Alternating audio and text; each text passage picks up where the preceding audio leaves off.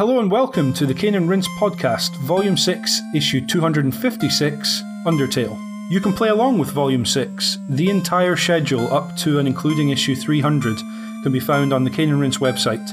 For those looking to the immediate future, as usual, we're going to let you know the next five podcasts, and we will be covering The Legend of Zelda Skyward Sword, They Breathe, Blast Corps, Chibi Robo, and then the fifth show from now will be the final of our Legend of Zelda series, the Legend of Zelda A Link Between Worlds. That's been 18 months in the making or so, I think. That's been a long series. Um, you can head to caneandrinse.com for the rest of that schedule and also for articles, features, reviews, and links to forum, Facebook page, and our YouTube channel. If you enjoy what we do, there are a number of ways in which you can support us.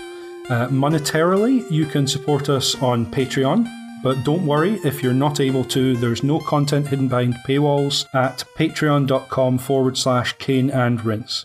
You can also check out our video game music podcast, Sound of Play, and supporting the podcast, uh, either Sound of Play or Cane Rinse, by reviewing, rating, and subscribing to both podcasts on iTunes or Pocket Cast, Stitcher Radio, wherever you get your podcasts from. Getting the word out about Cane and Rinse is almost the best thing you can do, really, let's be honest. I'm James Carter. Joining me in issue 256 are Tony Atkins. Hello. And first time on Cane and Rinse, though you may have heard her uh, previously guesting on Sound of Play 68. And on the Cane and Rinse forums, uh, she posts as the Stunt Lady. Joining us is Maya Santandrea. Hello. I played this game because we were doing a podcast on it. Obviously, I heard about Undertale a year and a half ago now, nearly since it came out. But I, I didn't play it. It was one I was interested in. I picked it up in a Steam sale, um, I, I think fairly shortly after. It may uh, even have been the winter Steam sale 2015. But I just didn't get round to playing it last year. So it's been uh, this week that I played, played the game. Uh, how about you, Tony? Well, I was the one that stuck it on the uh, the podcast schedule, and actually for us, it's a, a, relatively new game. You know, 2015. It's it only just qualifies under our you know a year boundary that we tend to, to cover games from. And the reason I, I put it in there, obviously, uh, it's it's been quite hard to move through the internet of, of late if you follow gaming circles and not trip over the uh, the Legend of Undertale. It's a game that's almost wandered itself into the kind of gaming lexicon. You know, literally, it's it's crazy how popular Undertale is my own history of it, I played it about three weeks ago, and I've been for it once. And I feel like that's probably not enough actually for this issue, but we'll get into that the reasons why. Maya, what's your history with the game? I can't really pinpoint exactly where I first heard about Undertale because, as you both have alluded to already, it was just kind of everywhere.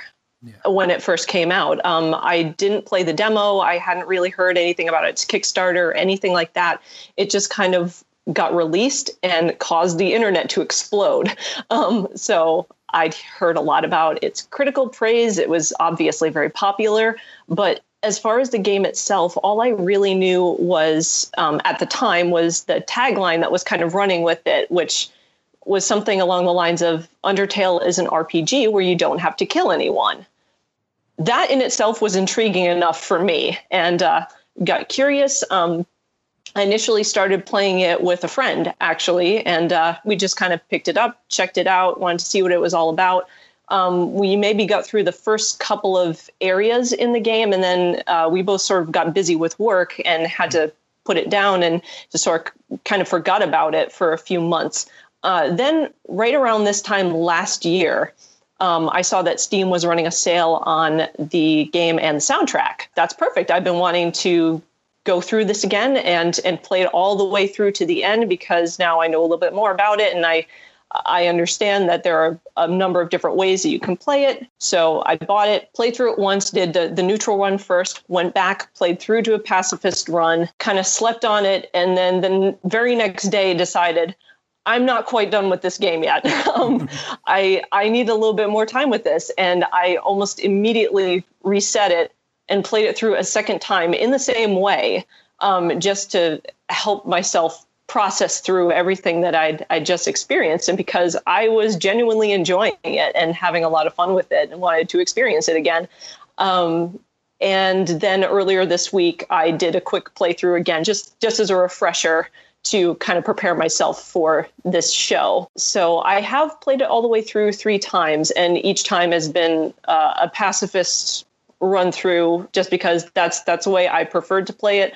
I don't think I could bring myself to uh, play a genocide run, uh, and I think we'll get more into that later. But um, that's that's basically my my history with it in a nutshell. I don't think we touched on any spoilers there, but it is worth saying this is almost the definition of a game that anything is a spoiler for. Like with with a lot of games, it's just the story that's a spoiler. With Undertale, I think it's fair to say anything beyond what you've already heard is is going to be a spoiler. Um, it's also the sort of game that pops up in Steam sales, so getting a hold of it for what would be considered for a video game fairly cheaply. And it's also not that long in the region of, I guess, six to 10 hours if you're really taking your time on the first playthrough, I guess. So it, it, hopefully by by most accounts isn't a massive investment. So if Undertale is a game you plan on playing, maybe play it before you listen to this podcast. Put this one on ice until you've played it because uh, I can promise it's one that you're going to want to discover for yourselves. Um, that said, we are going to from now on, obviously, uh, no holds barred on on spoilers there was a lot of buzz around the game. And part of that, I think it's fair to say, was the fact that Toby Fox is not quite, but almost a one man band on this game a designer, artist, and composer. He had some help with uh, some programming. Your friends stepped in and helped here and there, but for the most part, this is this is his game. This is very much as Fez or you know a few other indie games have very much been focused upon one person. This is Toby Fox's game. So everything you, you see and hear pretty much is going to have come from him, and certainly the story comes from him as well. And it reminds me very much of Fez, the, the way that, well, there's a community aspect around solving certain more intriguing things about the game. Undertale was 2.7 years in development. That seemed awfully specific, so I've quoted it exactly, and came out 15th of September 2015. So that means it was started uh, at the very beginning of 2013 or thereabouts, given the 0.7. This game came from Game Maker Studio. Initially was just the battle system, which we'll come to the mechanics of that uh, a bit later on.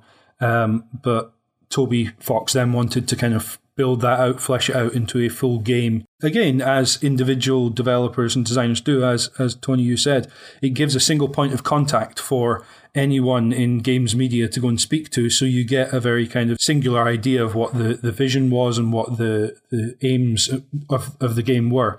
And in this case, the idea that Toby Fox had was to utilize the, his words actually, I'll quote exactly, why not? Uh, utilize the medium as a storytelling device instead of having the story and gameplay abstractions be completely separate.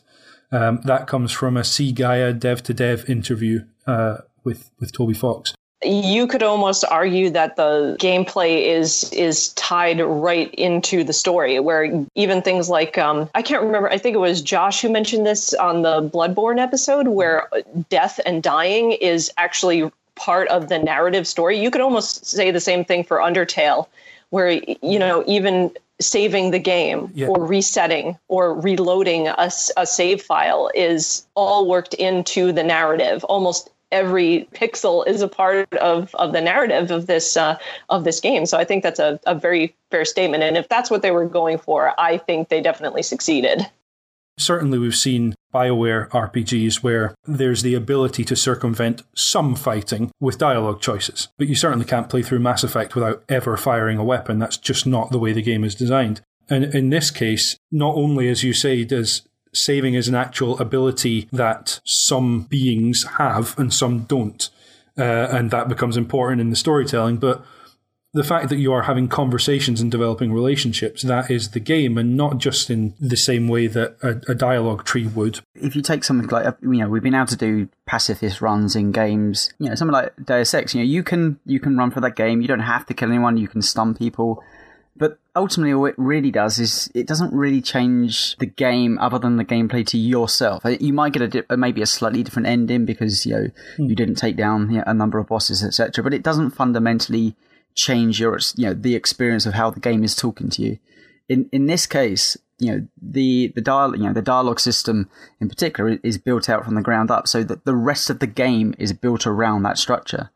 So, and, and that's what it feels very much is, you know, everything you do in the game has a consequence, be it, you know, kill one person at the very start of the game it still has a consequence with the very back end of the mm. game. But equally, if you don't do, you know, kill anybody at the very start of the game, then it will have a bigger consequence all the way through. You don't necessarily understand this when your, your first experience in uh, at the start of Undertale, but actually halfway through you realize a lot of the, the stuff that you may have done at the start had real big consequences, and you, you yeah. just didn't see it doing coming. And you know, I think that is a fundamental difference to a lot of games we have now. You know, passive playthroughs you know a common a common occurrence. But I, I don't think there's many games that have been fundamentally built on everything you do in the game can have a you know an, a positive or negative reaction um, fundamentally. So I think that it's a it's a completely different scenario. If you try to go back in the game, if you try to restart something, the game remembers your mm. previous choices. It does not forget. I mean, to the point where when I was playing this earlier this week and restarted it, the first thing that came up on my screen was not the title screen. It was Flowey. And he came up and said, "Hey, oh, you're you're back. Well, um, it seems like everybody's pretty happy here, and I don't really understand why you would want to go back and reset everything. you know, everybody like they actually uh, make it a point yeah. to say if you go back, everybody is going to forget you. Everyone's going to forget your decisions. You really are wiping the slate clean, and think about the consequences of your actions before you do that. Your choices are permanent in a lot of ways. Um, and we'll probably get more into this later, but that also that's up to and including if you play through as in a genocide run and decide to kill everyone up to the end of the game and then try to go back and play it as a pacifist after that. Yeah, yeah. The, the game will, will allow you to try, but it's going to have permanently affected. There is actually a, a flag in the in the in the mm. game's data. The act of saving is an ability that some beings have in the game, which was the way I, I put it, but what you'd you talked about. Flowey is a character again we're going to get to later, but the notion that some characters have an awareness that saving a game is something you can do, that saving is an action that can be taken, uh, and have the ability to also do that, and therefore can save and reload different game states uh, as as much as you can. In a way that I guess the the the most common touchstone for people will be a Metal Gear game. Mm-hmm. It, it kind of reaches through the fourth wall rather than necessarily breaking it entirely. And this game certainly has that aspect where sometimes you're not sure if a character's talking to you, the player, or you, the character, and the lines are very blurry on who exactly you the character is, depending upon the playthrough as well. So there's there's certainly that notion that um, you you never by your choices kind of cut off mechanics in the game. You always have the option to fight or talk to pretty much anyone you encounter, more or less.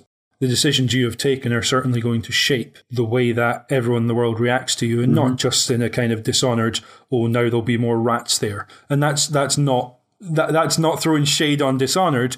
It, it's one way of reflecting character choice in the game, but it's it's barely beyond binary in that sense. Whereas I think the idea of this is even though overall there are only three kind of bucketed sets of endings, there's much more to it in terms of the way the game is going to reflect how you are playing.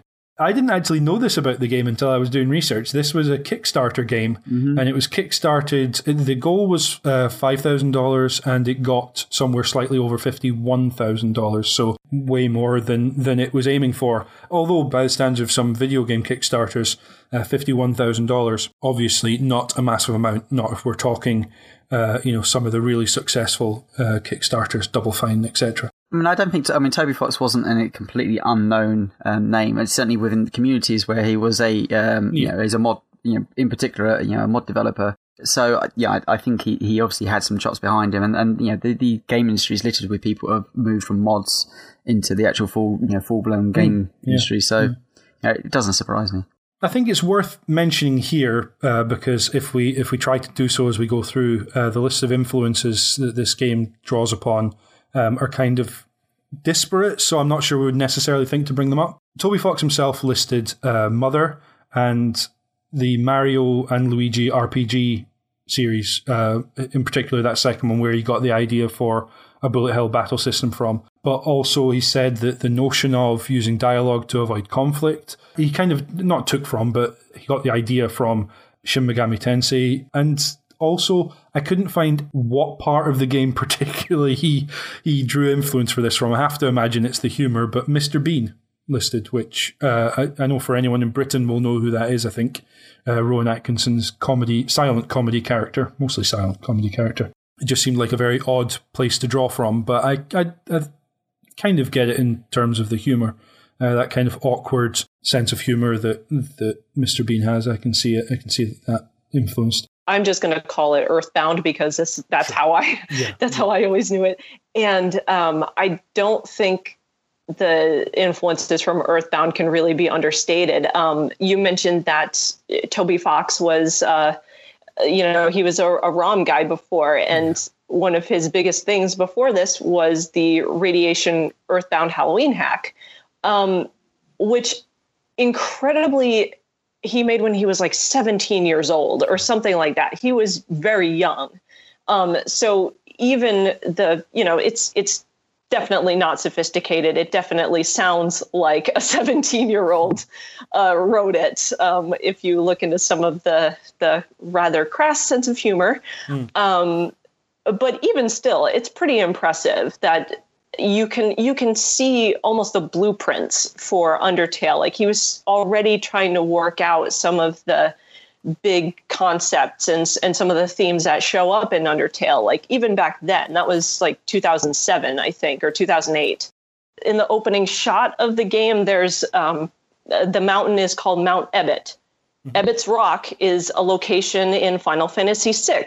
There's an almost shot for shot recreation of the opera scene from Final Fantasy VI in this game. So um, I think it's if you have played a lot of those kind of classic JRPGs from that era specifically, you're going to see a lot of those kind of influences crop up uh, throughout Undertale.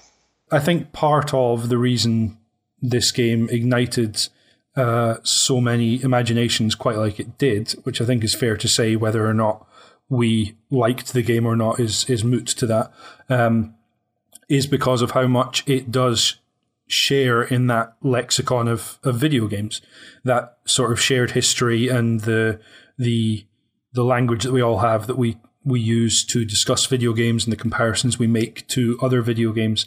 All of that is evident, as you say, from screen one of the game almost, you know, from certainly the first environments onwards. It's part of the reason why this game feels very personal to a lot of people. Metacritic score of 92 um, as a PC game, that puts it uh, not just amongst, I think, the top three for 2015, but amongst the top 25 PC games of all time. It's, it's remarkable, really. It received uh, maximum scores from IGN, Destructoid, Giant Bomb, I, I think, as well. By February 2016, which is five months after the game's initial release, uh, had sold more than 1 million copies, which is bananas as I mentioned, with a lot of the kind of game of the year discussions it popping up, Giant Bomb made a big deal.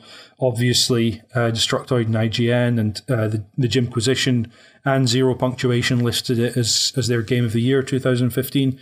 So I think that just fueled sales of the game. To that end, we've got a couple of uh, forum posts that I wanted to talk about just now uh, that kind of touch on what we've been talking about, how ubiquitous this game became towards the end of 2015. Todinho, first of all, on our forum said, First time I heard about Undertale was when listening to a podcast.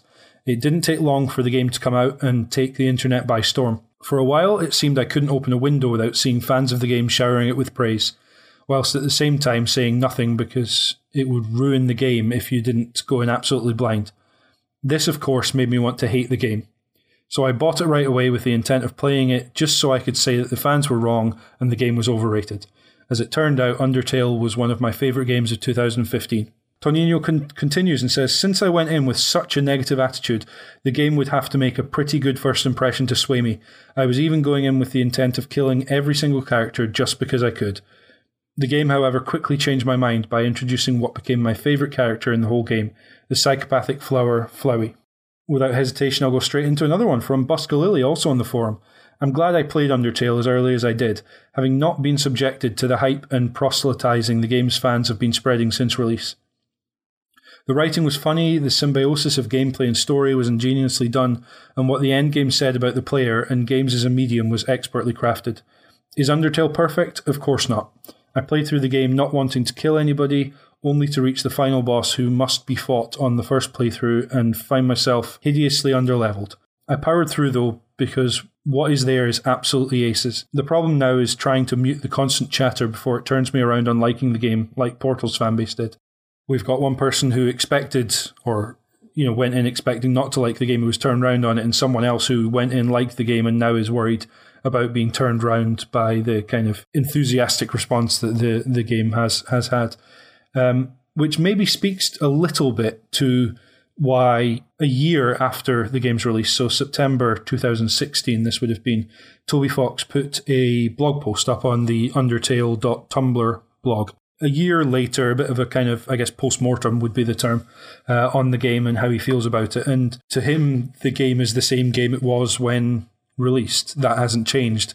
But it was so successful and there was so much attention put on it and therefore by extension him that he, he felt it really stressed him out. He, and and the fact that I'm paraphrasing here, so apologies if if I'm I'm not nailing the uh, the exact tone. Toby. He said that the the fact that it stressed him out and he knew he should be happy about it rather than stressed out only added to that stress. It had this sort of snowball effect. It, I think it's understandable because, as, as you said, Tony, the, the focus falls squarely on one person's shoulders here, and that means that with a you know success or failure, all of that lies on one person's shoulders. And such a great success from a game that not only did Toby not expect, but in some ways there's a bit of imposter syndrome there where it sounds like he doesn't necessarily feel it warranted. You know, to him, he said, I think uh, this is still the same 8 out of 10 game that I thought I made. You know, that's what he thought of it. He had a very clear idea, obviously, of the game's successes and, and flaws and failures. So, it being a small game, it being a very personal game, is that you you have to look at the the person that's had the influence on the game. In this case, it's Toby Fox. So mm. I hmm. think you know clearly he has a love of um, you know Nintendo RPGs back in you know the 16-bit era, and you know some of his story choices.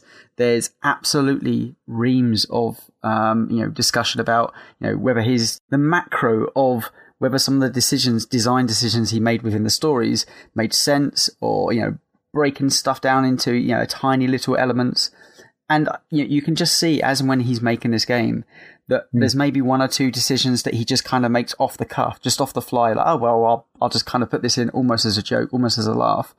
And then you get people just absolutely, you know, scrutinizing every single decision because that's what the internet does. And if it's a big game and it's a game that's been popular as well, that you get that tenfold. And I think he's probably just feeling the pressure of, well, look, it was never meant to be a perfect game. And you're judging it as a perfect game. And I don't even believe it's a perfect game, but this is the situation we're in. Looking at it kind of on the other side, with all due respect to the game's creator, first of all, once you've put your creation out there, it's out there for the public to scrutinize and to do with it what they will. And I think, um, you know, the, the other end of that is when you judge something like Undertale based on something like a number ranking or sales numbers or something like that, you're kind of missing the point of what makes a game like this special and what makes it important to people. Sometimes it's just that good. And whether or not you agree with it, I think this game has something important to say, something very relevant to say. And I think it holds up. Um, you know, now as we are here, like a year and a half after its release it's not like he's he's shied away from making the people dig deeper. You know, the fact that you can go into you know text files, change stuff, you know, actually you know, fundamentally kind of break the game, and there's a, a reaction from the game itself to you. Shows that you know he was more than prepared to kind of feed. I, I would say feed the trolls in not a negative you know way, but you know to feed the people that are, are yeah, more to kind f- of fuel the fire yeah, of interest yeah, amongst people. Fuel yeah. the fire it's almost a reward to find them too. It's like, hey, what what are you doing here? and clearly that comes from his experience with the ROM, you know, background, and yeah, the fact that you know that's that's his absolute roots is messing around with game code. Um, so why why wouldn't he kind of put backdoors and, and knowing that people will probably do that to his game, given half a chance? As you say, once a creator sends their creation out into the world, they kind of relinquish control of that. Not kind of, they relinquish control to a certain extent, and that's not an easy thing to do, uh, and obviously takes a lot of kind of coming to terms with, uh, especially when so many people are talking about the game, like in Undertale's case. art and graphics and the way the game looks. It's interesting that we've been talking about, you know, uh, sort of NES era uh, RPGs and dungeon crawlers and, and, you know, Legend of Zelda and stuff like that. Because actually, for me, the first touchstone when that black screen comes up and you get the kind of uh, the little intro cutscene, I guess, yeah. Um, that reminded me very much of home computer era, sort of BBC Micro and uh, ZX Spectrum and you know Commodore, all all of that that kind of uh, mid '80s uh, home computer type of text adventures. Black background, white blocky text, graphics that roughly represent a background a scene that's happening, not in any way as in depth as as Undertale's are, and without the sort of character design and and animations going on, etc other than that, I'm, I'm not sure how to describe the way the game looks. It's a it's a bizarre thing because it is simplistic to first glance. There is more to it than that. There are details in the background. You know, even from the first time you see Flowey on on the screen, the detail in the face of a flower that's fairly small, sort of a couple inches high at most in the middle of the screen. The detail is on the face and the way that the expressions change. There's obviously a lot more detail in this than a game from the mid 1980s would have been able to accomplish. This is a very unsophisticated looking game. In a way, it almost tricks you. You see something like that. You see the little the little pixel designs and the very simple but kind of subtle facial expressions that change here and there. You know, it might be it might be something small. It might be Sans just kind of shrugging and winking, and mm-hmm. That's pretty much all of the character animation you get out of out of him. And seeing that might make your brain think well okay well i know i know what this game is going to be. I know what to expect from it. It, it continually subverts your expectations which i think is uh, to its own advantage. It kind of sets you up for one thing and then it manages to to bring in a little bit you know something that's more sophisticated or, or complex or a more serious subject matter it does sort of trick your brain into thinking you can relax you can you know what's going to happen and then it, out of nowhere it'll it'll turn on you and and throw something unexpected at you. Yeah i, I think some of the, the problems this game has um, from the outset is there's in the last 10 years there's been no shortage of games you know giving homage to 8 and 16 bit era yeah know, retro looking uh, every, retro aesthetic yeah, yeah. every week there's a dozen or so games that are released. And yeah there's there's a you know good reason for that. Obviously, it's it's easier to produce that that style of graphics, um, and it costs less. So you know that that's why it's a go to um, look. But I, I think there there is definitely it's got a its own look. Um, you know, mm. be it be it via its color palette, uh, and definitely as um, I said, you know, the the kind of winks and nods from the characters, and, and I think because its core is primarily story based, that really helps you to fall in love with the the settings and the characters. If it's purely combat, you kind of just get involved in the combat and would think forget about the kind of the graphics that you're playing anyway. Um, not that they're you know terrible to look at, but because it is story based, you do start to fall in love with the characters as simple as they are. And a, a wink and a nod, or you know a cat walking on or a dog walking onto the screen, uh, a little mouse in the corner, like all that stuff starts to kind of inhabit the world a lot more purely because you've got a bit more time to kind of digest it. It's not just, you know, bash and blast your way through something. So, you know, I, I think aesthetically, I don't think it's anything I've, I've not seen before, certainly over the last, you know, the five, ten years. But I do think it has its own visual style, and I do think it's one of those games that you can put a screenshot up on, and most people will just instantaneously say, "Oh yes, yeah, that's Undertale." To the the credit of the of you know Toby Fox and the other uh, game designers, they managed to put a lot of characterization in every single all of the main cast of characters and the random encounter enemies. There's a heck of a lot of characterization in all of them you know that are done in very simple ways. A lot of times it can be just a simple a wink or a shrug or someone looking slightly off to the left. I mean uh, I'm gonna I'm gonna bring up Flowey just for a second because he's the first character that you essentially encounter when you're when you're playing it. When you come up to him, he's got this gigantic smile on his face. He looks like a, a an old Disney cartoon. Yeah, sunshine. Yeah. exactly. Yeah, he looks like and and then his music starts playing and it's that god awful plinking like saccharine sweet like and then he's to howdy i'm Flowey like you just you want to smack him in the face. You instantly know that he is completely full of and that you should not trust this character. And they managed to do that without the advantage of having vocal or facial um, animation or or mocap actors or a dialogue tree. It's done with very uh, simple and subtle audio visual cues. So the amount of character, the amount of emotion that they're able to to get out of, of these very simple designs is really quite incredible. I mean, that is that I think is one of the great successes of this game is is just how much characterization they managed to cram in with a very simple visual style. And usually you get that information right away. Yeah, I mean, just thinking, is it Aaron, the flexing seahorse that you have to fight in a mm-hmm. random battle? Just the, the image. So the images of the characters uh, and for the the random encounters, that's the only image you see is on the battle screen. But for others, you will meet them in the game world, and then they'll transition into the battle screen, which is a very standard sort of your battle arenas uh, down the bottom, your menu, if you like, down the bottom, and then up the top is an image of the character. Um, and even then, you know, whether it's the two two dogs that you're fighting, and all the way through, they're just sort of kissing one another because they're partners, um, and and it's just tiny little things, but it's just it just tells you a little bit extra about the character. And in the case of the flexing seahorse, everything you need to know is right there. Mm-hmm. You know, just ridiculously muscled torso with the, the sort of tail coming off below and just almost he's not, but he's almost winking at you. Is that sort of character who's clearly uh, very vain, but you know, happy and go lucky sort of character. And it tells you a little bit of how you need to play them as well. You mentioned uh, music there, and before we get on to that, I just want to quickly read another forum post, this time from Mauricio MM on the forum, who says Undertale is for sure not a game for everybody. Not necessarily because of its difficulty, sometimes satisfactory, sometimes unfair.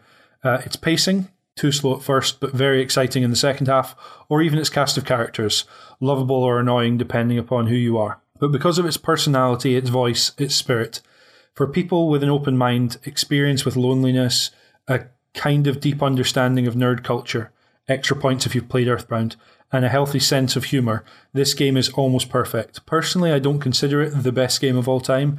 It's, after all, a specific game for specific tastes, but it definitely earned an important place in my heart. Oh, and the soundtrack is sublime in its own way.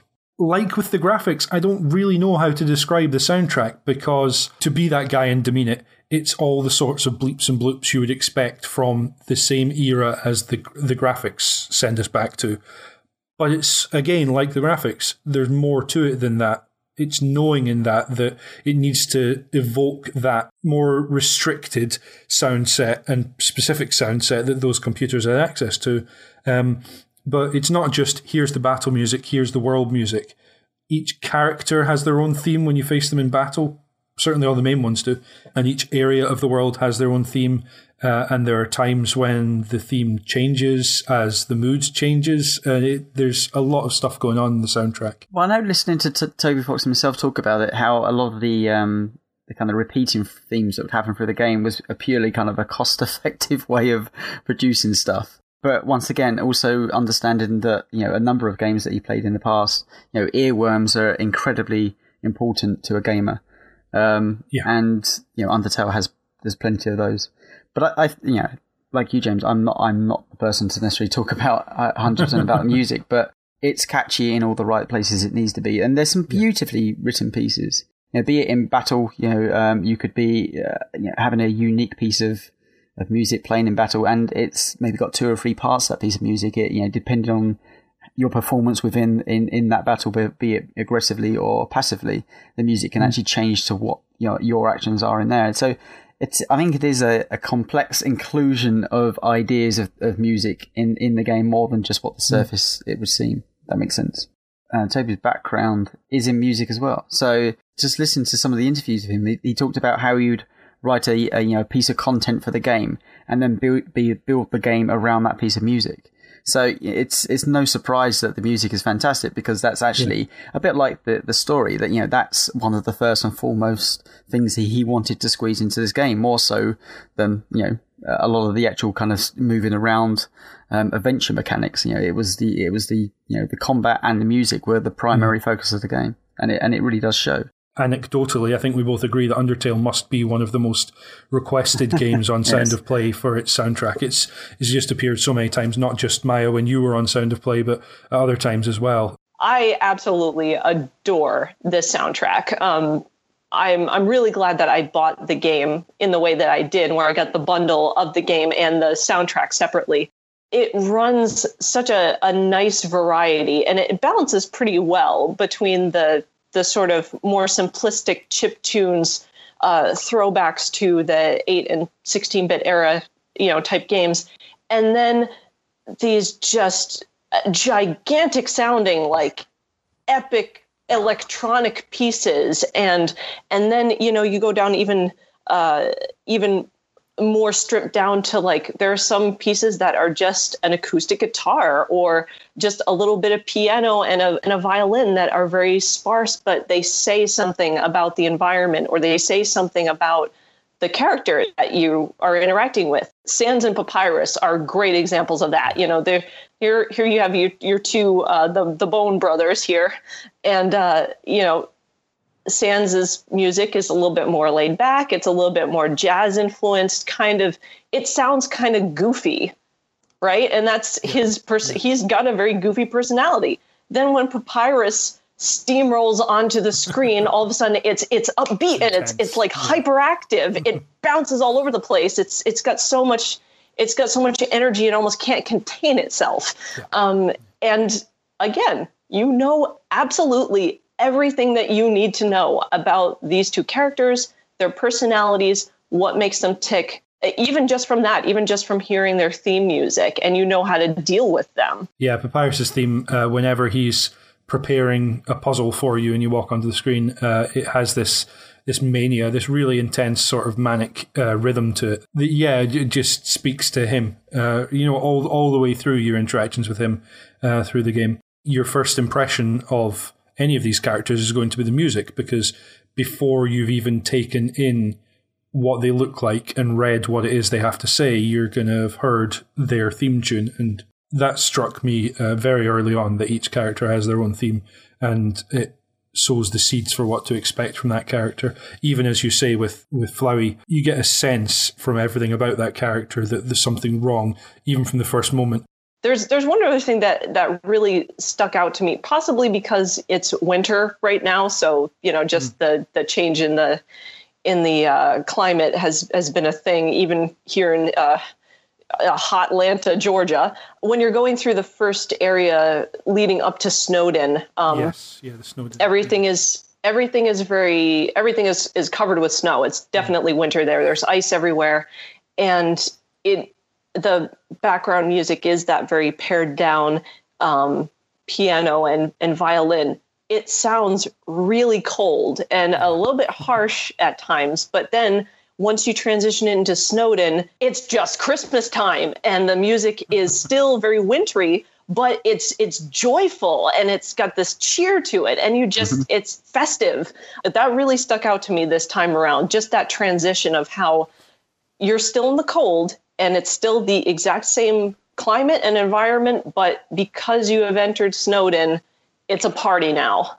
Yeah, the the Snowdin theme um, and and the theme from leading up to it are, are yeah favourites of mine. I was as it happens, watching um, a genocide playthrough today, which I shouldn't feel happy at the music in that playthrough, but the the ambient music uh, around Snowdin is, is just great for that. It doesn't necessarily lean on much like the um, music around Christmas time in in Bully. That I mean, that almost steals liberally from the kind of Home Alone style theme because it's all about pranks and hijinks, and this doesn't do that, but it, it evokes what we think of as wintry music without going straight to Christmas themes, you know, without stealing from Christmas songs or anything like that.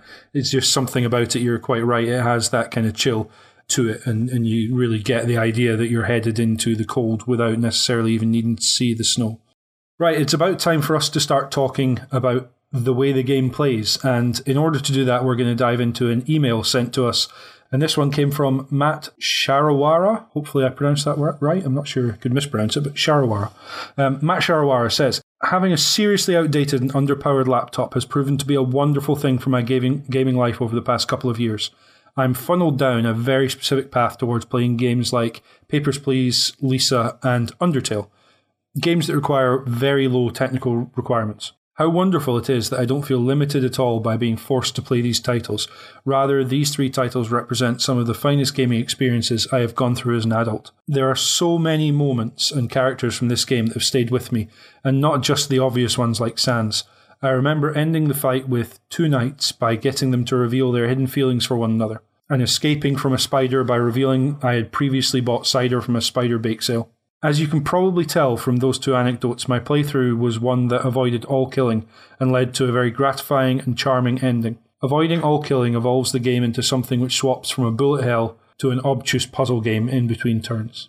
Uh, so, ending there on a couple of kind of the core tenets of the gameplay, we've I, have a couple of times mentioned text adventures, uh, and there's a there's a lot of the game that is that there's a lot of on-screen text to read and then when you go into the menu, especially if you want to avoid fighting, you are going to be doing a lot of talking to characters to try and work out how you can appease them without having to actually engage in, in fighting.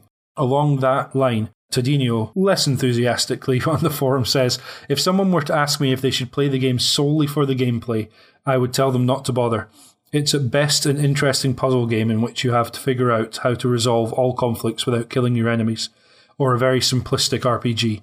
I don't think either of those aspects benefit by having bullet hell sections. To me, Undertale is at its best when introducing weird, likable characters, making quirky jokes, like a whole dating system out of nowhere, or when it's cleverly subverting expectations by breaking the fourth wall and commenting on player behaviour. The game seems to know this, making the proper pacifist pacifist path, the one most players will take or try to take, whilst almost punishing players who go for the genocide path by making them grind to get that ending. That can be a valid criticism of the game, but I think it's in a way part of the point of the game is narrative and characters versus mechanics and completion. In that sense, Undertale certainly favours one side, but I don't think it's a bad thing. So Todinho not necessarily thrilled about the gameplay in and of itself. To sum it up as text adventure meets shmup meets rhythm action, kind of misses out, as Todinho mentioned, dating sim, verbal jousting aspect, like Monkey Island, of of using that text adventure as part of a battle system. Bullet Hell is something people point to a lot in this game because it stands out whether you're taking a pacifist run or fighting, you're going to be defending, and that requires moving a little heart cursor around a white box to avoid contact with anything white, basically, in there. So even in that respect, it's it's much more complex than just navigating your little heart ship, if you like, around the screen, sort of geometry war style. But for some reason, the bullet hell aspect always stands out to people. There's three ways to play this game. So you have pacifist, where you go through the, the game entirely, not trying to kill any character. Um, and that will be through obviously just engaging in battle, but engaging in a battle of words. There will be the way to go through the entirety of the game, killing every single character. Obviously, words will be spoken, but it has a very different feeling. And there will be the way that I got caught up doing without really realizing. Uh, and I think this would probably be, uh, well, I, I guess it was this called the neutral way, or just yeah, neutral route. Neutral. Um, which is when you, you first load into the game, I, I think you fall down onto your preconceptions of what all games are, right? So you have a battle si- uh, system, you're presented with that battle system, and you, you, you press the fight button, and that's exactly what I did. I, well, you're told to, yeah, yeah you're told I'm, to fight. Yep. So I'm told to fight a character, I fight a character, and, and this is what I do for about, you know, the, the best part of maybe the, the first five or six um, characters in the game. You know, I just I, I bundle through because you know this is my preconception of what every game is like. You you have a fighting system, you use the battle system, and what you quickly learn, and what was really um, frustrating to me was the actual attack, the, the attacking, the actual combat in the in the battle system is really bad. The game is giving you all the information you need at the start to say, look, you know, there's another way, but it doesn't you know, it doesn't explicitly tell you that this is this this is a, a, game of you know choice. You know, choice of do you wish to kill people, or do you wish to, you know, just you know talk your way out of situations and be the good guy? But you know, your preconceptions that is that you need to kill, and so I was just you know, you, you have the, I'd call it that kind of the golf bar. So it's the, it's the bar that moves from left to right and you need to hit yeah. a certain point in the middle. You know, we've all seen that a billion times before. And, you know, as me, I'm, I'm getting properly into that mechanic. Like I'm trying to hit in the middle. I'm feeling like there must be. Hey, I'm good at this. Yeah, there, there must be more to the, like, I've heard about this legendary combat that like this is really odd. And in some respects, I love the game for, for taking me down that route. Uh, in other respects, I hate the game because it, it led me down a route that my decisions at the start of that game were just formed on, you know, decisions of every game. You know, murder is the way. You know, you just push forward. It's an RPG. I killed two or three characters off, and you know that haunted me for for for my rest of my entire playthrough. It mm. locked me out of certain areas that, even though at that point, once once I realised the errors of my way, I you know I I was talking about it on you know, on our own forum. Just the pacifist route that is the battle system. It's a challenging. It's you will lose you know a lot of health. You know, just essentially becoming a pawn of trying to work out where the you know the interesting flaws of each character or you know how you can uh, influence them to to to basically either flee or you know submit. Obviously, that's not the first time that's ever happened. Uh, you know, there, there's you know games that have done that before.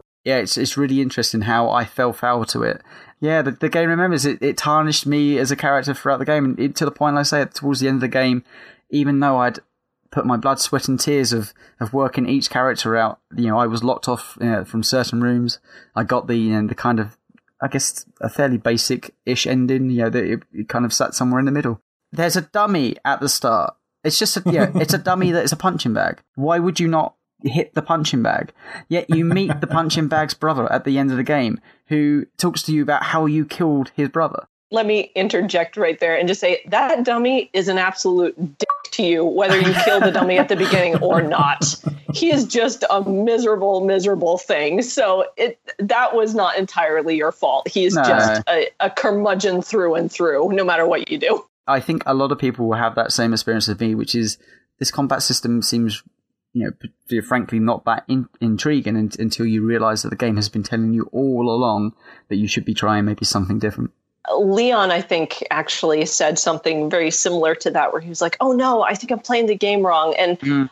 I heard that, and I was like, uh, "Well, not exactly," because that's that kind of goes back to the the idea of the choice. Like you're making the game reassures you, kind of throughout your playthrough, that your decisions are your own you can do what you want but you you just have to be willing to live with them for the rest of your experience so you know and it could be possible that you accidentally hit the fight button a couple of times like i i certainly did that too but some you can just let the the cursor kind of fly it, off it's not like i hadn't been told from the internet multiple times that the way to play this game is through the passive route.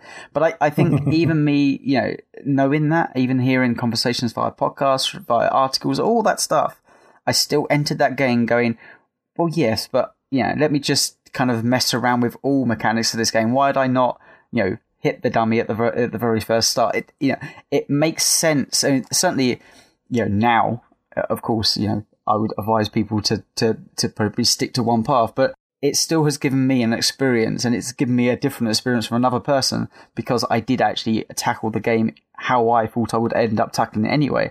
And the mm. fact that the game still kind of came back and, you know, I didn't get all the answers I wanted and I've, I've gone off and searched for those answers and I would love to play the game through again on, you know, either, you know, the pacifist or aggressive or genocide playthroughs.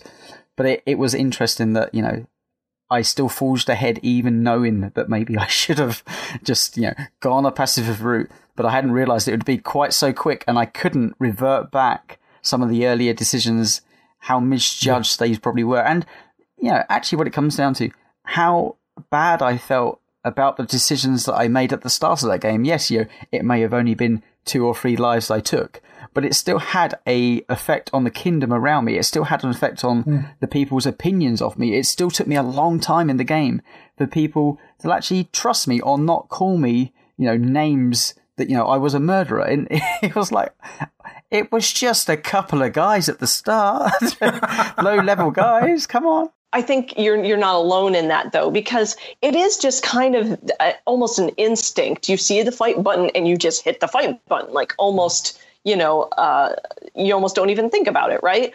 To go into the the more pacifist way, um, like you were saying, I have played a lot of RPGs in my time. You know, I entered this with the mindset of well, its tagline is this is an RPG where you don't have to kill anybody okay, let's actually put that to the test. You said that I don't have to kill anybody, and we're gonna we're gonna try that out. And and since the game kind of grabbed me, you know, by by the horns right away, I hung on absolutely every word that everybody said. So Flowey, I knew could not be trusted, just outright didn't trust him. I'm to avoid those those little friendliness pellets. Like I know that's not true.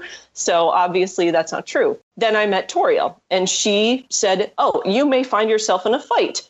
Here's a dummy. I want you to get in a fight with this dummy. The first thing you should do is strike up a friendly conversation with it." Okay all right then that's what i'll do then i'll strike up a friendly conversation with it and i had to really pay attention to what everyone was saying and i knew this being based on a traditional RPG, I've got to really pay attention to what people like Toriel are telling me. I've got to I've got to talk to every NPC that I find and get as much information out of them as I can.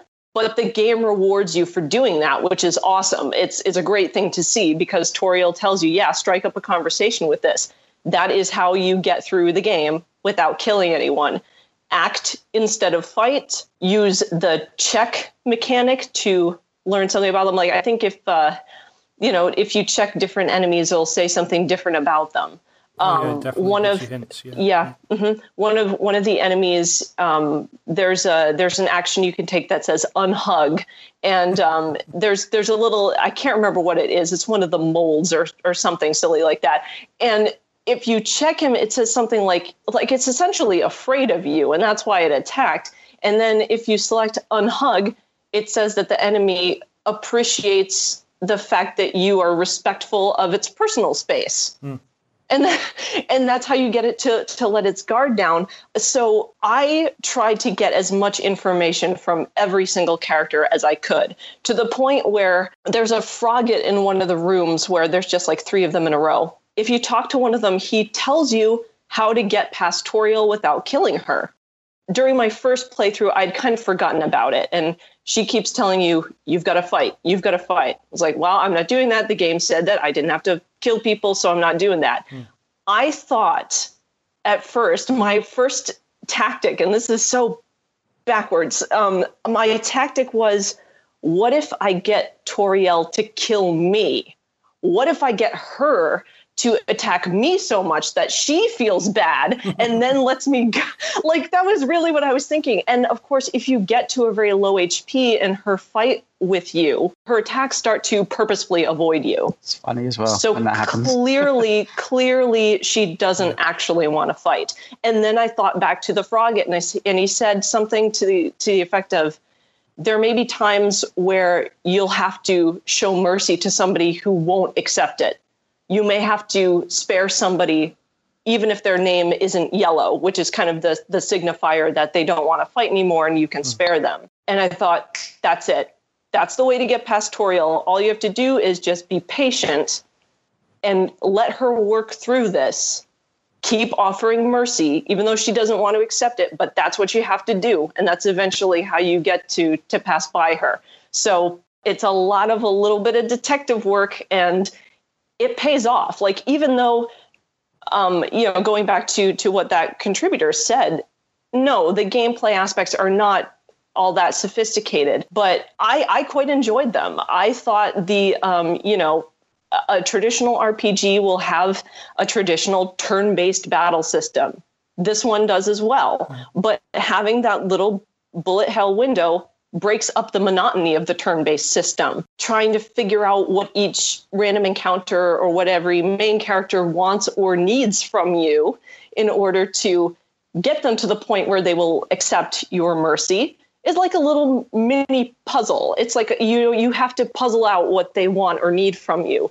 And sometimes it turns into a little mini narrative and can be, you know, like a little bit of comedy is thrown in there possibly a bit of a strange take on this. Um, first of all, I would say I think, uh, Tony, it's perfectly understandable that even if you know that you can get through without having to fight in the game, the fact that Flowey deceives you to begin with and then attacks you openly, um, and then Toriel is saying to you, you have to fight me in order to leave.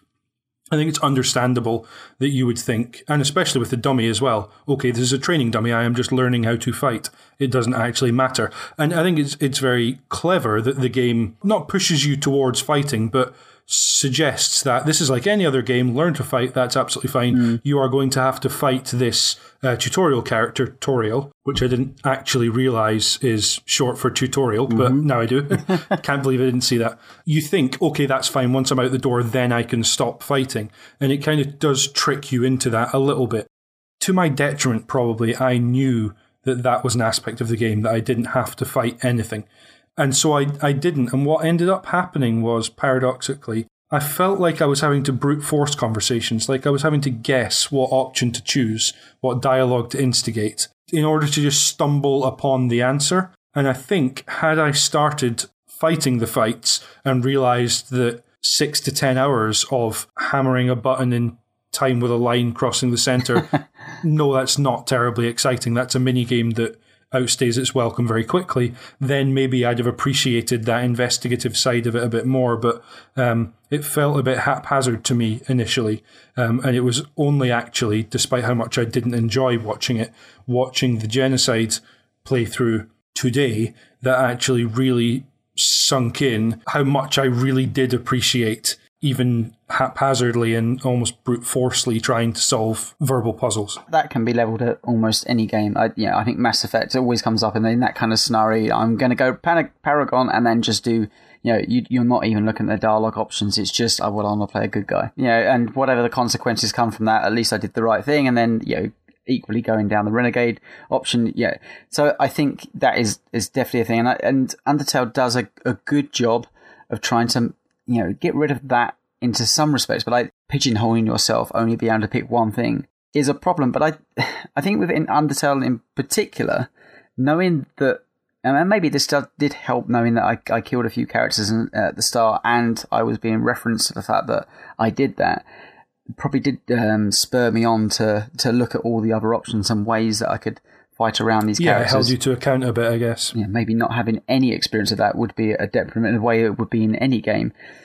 But it's it's not like you don't see the battle system happening directly in front of you. You know, you're still you're still being attacked. You're still trying to play the. You're still having to go through the yeah, shmup you're still even if you're doing the, the conversation what, because you're defending. You yeah, yeah, and you, yeah. you're still getting the character's kind of emotional, yeah, emotional state coming across. And I, I yeah, obviously by killing those characters, that has a, an effect on the entirety of the game world as as you progress through it, as well as the character state as you as you um, fight against them. I, that's why I feel like in in this show in particular, you know, quite often you know, one playthrough of a game, having a bit of time, summarizing your thoughts in your own head, doing a little bit of research around it really helps. But in, in, in the case of Undertale, I really feel like my, my one playthrough wasn't enough to understand what that game has to offer. Even if it, you know I have seen you know a number of sides to it, I feel like I do need to go through the genocide playthrough and, and the pacifist playthrough as well as the neutral playthrough um, we're certainly going to come on to the, the different paths and, and the results of, of those a bit more.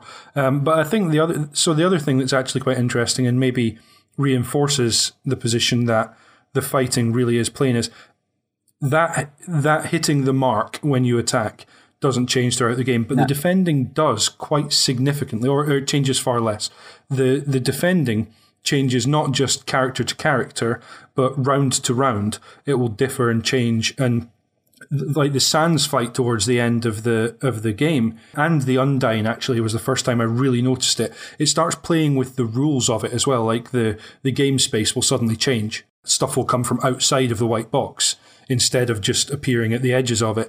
Blue, I guess, bullets that you have to stay still if they touch you. You can't be moving when they touch you. And it adds yellow ones where the arrow comes from the side of the white box and tries to hit you, and you're kind of holding a shield up against it. But the yellow ones jump to the opposite side before, right before they attack. So you, you know, it adds all this stuff that breaks the rules of what you've seen before, or develops the rules in a way that keeps that fresh, in a way that I don't think, again, not having played the game through, fighting every single character, looking at it, it didn't seem to change, uh, not nearly as much, um, at least. And so, from from that point of view, it kind of clues you in again to the fact that a lot of the development effort and a lot of the the sort of nuance and just the effort, I guess, has been put into making the defensive part of the action interesting and the conversation, yeah, you, you'll have. Uh, there's a moose at one point that a load of teenagers have hung a load of uh, trash on, basically,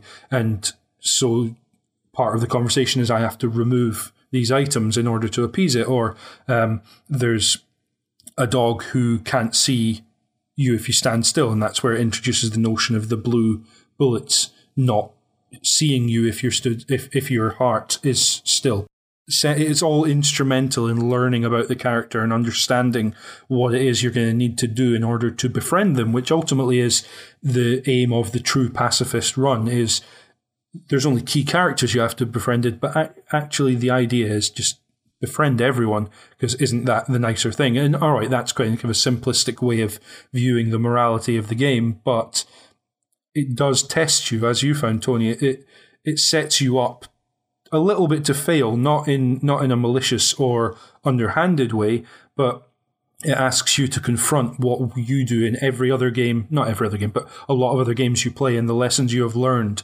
in spending, in my case, you know, 30 years playing games or whatever. It can be really hard sometimes to actually talk down a character from, you know, from their attack stance. And I think that's a, a, really good thing because it's the easiest thing in this game actually to attack characters and you know, the more more you play through the game, actually on the genocide run, you know, you become more and more powerful to the point where you're pretty much one hitting any any character you come up against. And you, um, and you um, have to grind to the point where random encounters stop showing up altogether. Yeah, which is as many as 40 in one of the, the regions you've got to clear. So yeah. That's the other aspect of the true genocide is and and where that I the hatred kind of comes from, and and that kind of ties into the story elements of it as well. Is that you're not just fighting every time; you you're are purposefully hunting down every single creature and destroying every single one. And that that's the most time consuming part of that um, that run is just walking back and forward until you trigger a random battle. And uh, and to to kind of go back to Tony's point as well, and you know it is it is hard sometimes to to go through this, especially if you don't if you stay with like 20 HP throughout the entire game. There are some pretty big difficulty spikes um, peppered throughout the game, and it's it's tough. You have to get really good at juggling between acting and using your healing items a lot of times and sometimes you you just miss and and it, you mess up and have to start again but I think that is that also goes into one of the points that the game it kind of tries to make, and, and one of the big mm-hmm. themes running throughout the game is that finding a peaceful resolution to conflict isn't always the easiest thing to do. It's not. It's hard sometimes. It's very difficult sometimes to um, to talk your way through a confrontation or to or to try to find a, a peaceful end. But it's often the most rewarding course of action when it works. So, in, in contrast to Tadinho, who who felt, uh, I think it's fair to say that the, the gameplay wouldn't stand on its own if it wasn't for the characters and the story around that. Um, we've got another couple of pieces of uh, forum feedback. The first one from Major Gamer, who says the combat itself is the strongest point for me, helped by being vastly different from other turn based RPGs, turning enemy attacks into a little shmup. Each enemy has a few patterns, and they are all different to keep you on your toes during combat. It's even nice that the enemy's characteristics are often brought into the attacks themselves, such as the two dogs blowing kisses at each other, or Undyne finally catching you and locking you into place. Flowey is one of the characters that is aware that this is a game and uses it to his advantage by saving and loading the game. Lastly, how can I not mention Sans when speaking about the combat? A fight that breaks several previously established rules in a last ditch effort to stop you from killing and ending the underground for the rest. Then Andrew Brown, uh, also on the forum, says What I admire most about Undertale is that you can ignore all of its narrative and world building, and it's still a perfectly entertaining RPG. Whether you're murdering everything in sight or trying to talk your way through, every fight has some unique mechanic, blending in platforming and bullet hell design to create eclectic and engaging fights. Even to a player uninterested in its plots and themes, I'd recommend this as being just a fun, well designed video game. One of the interesting things as well through the, the dialogue com- combat is is that if you, you have a character like Undyne who they're completely ingrained in their hatred towards you as a human because I mean that's how mm. they've been brought up in this society, you know, this underworld of monsters, that, you know, we are inherently bad, we're to be fr- afraid and, you know, all that goes in between that. So I hmm. think, you know, we're talking about how hard it is to, to, to navigate some of these text combat. And that's down to how well it's written. You know, you do get the feeling that, yeah, it's a melee, but it's a melee of me trying to break down what people have been told for years in this, in this kingdom. And to, as you go, yeah. as you progress further and further into the game, like the the word of mouth about you know you maybe are one of the good guys, you know you maybe are a good human. That could be the reason why the monster kid doesn't see you as a human mm-hmm. if you're playing as a pacifist. Like he's so used to humans attacking monsters, and because you don't, he doesn't even see you. He just sees you as like another kid like him yes, you could look at the combat as being fairly rudimentary. Um, certainly, as the the the, uh, the, aggressive side of it. But I I really love the way that the story is as deep as it is, and that actually you know it's not just a melee of well, how can I get through this you know this kind of fight of words. It's it's underlaced with a lot more of you know of the society that you know as you play through, it's leaked more and more to you know, your understanding of what the world is and why the characters are the way they are and how preconceptions of who you are and your preconceptions of who they are mm. really do play into how you end up um, fighting some of these characters.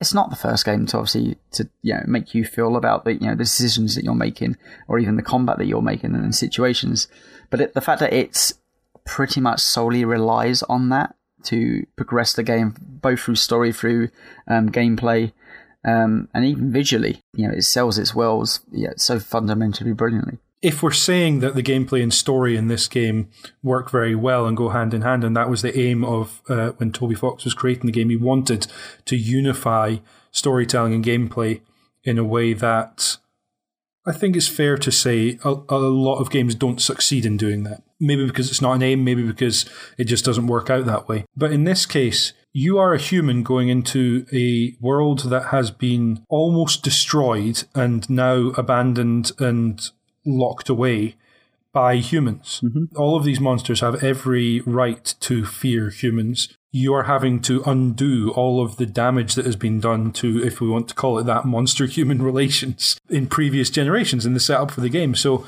it's understandable that to continue in the vein that things have preceded is easier than to undo and and mm-hmm. re uh, establish a new baseline for what to expect, what monsters can expect from humans in this game. And that's certainly going to come in. We're going to talk about scenario and, and story. Uh, just to tie off the uh, the talk about gameplay and the, and the combat, Alex Maskill uh, on the forum said, Undertale's greatest strength is the way that cohesion is used in the exploration of character in standard combat encounters, the standard battle elements, dodging, and non-violent interaction reflect each enemy's personality in funny, offbeat, fantastical ways. Boss battles, however, completely transform into extraordinary experimental puzzles. Each one provides space through its mechanics to tell a full story about that boss with its own character arcs and twists. Uh, I think that kind of neatly sums up what we've been saying about the pacifist way of playing the game and, and why it's importantly distinguished from the, the genocide uh, method, if you like. So the, the setup uh, for this, Mount Ebott, as you mentioned, Maya, is where the monsters have retreated to and been locked away by humans. There was a, a battle, and the humans used uh, mages essentially to defeat the monsters and exile them into into this mountain and that's been the result of, of a long period of war that happened way, way before.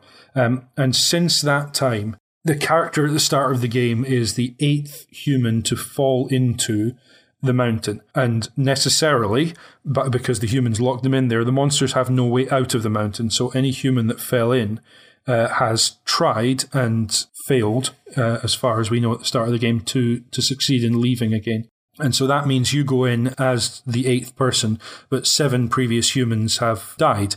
Uh, and and Toriel in the beginning says she is going to stop you from entering the rest of the mountain, the underground, the mountain realm, by virtue of what happened to the previous seven humans who have entered there. And we find out through the course of the game what has happened to one of those humans in particular, and the others, there's information there to be sort of picked out about. Under scenario and story, I just wrote um because there is so much. wow. I, that, that's what I've just said is just the setting, the scenario that you get in the opening little cutscene and the tutorial area, if you like. But beyond that, because a lot of the stories are individual character stories mm-hmm. and they're little arcs that you have with different characters, it's very difficult to pin down any particular story that is the central one aside from your journey through all of these realms and the relationships which to me is kind of the point it is the the stories are what we make of them the story is making friends or not with each of these monsters in turn uh, and learning about them and it doesn't necessarily come together as a cohesive narrative until you have all of the pieces in place, and as Tony, you said, possibly multiple playthroughs to compare and contrast. Technically, the character you play as is Frisk, although you can name the character yourself, unless you're playing a genocide run, in which case it's Chara. So, Chara is presumably the very first human yes. that came into the underground and was adopted by the royal family of monsters, which of which Toriel is one, her husband Asgore, yeah. and then their son Asriel. Yes. Mm-hmm. So they they adopted this, and I think this is even like the name Chara comes from the actual signifier in like built into the code of the game. It was just given a generic the first five letters of the word character. Sure. Yeah. And that's and that's where it stayed. And so if this this past time earlier this this week, this the last time that I played through, I named my player character Chara. And it will the screen pops up with a, a little prompt that says the true name.